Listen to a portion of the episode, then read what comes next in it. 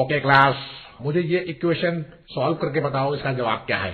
घंटी इंटू लिंग की पावर सेवन प्लस घंटी इंटू लिंग क्यूब प्लस घंटी इंटू लिंग स्क्वायर इसका जवाब किसे पता है?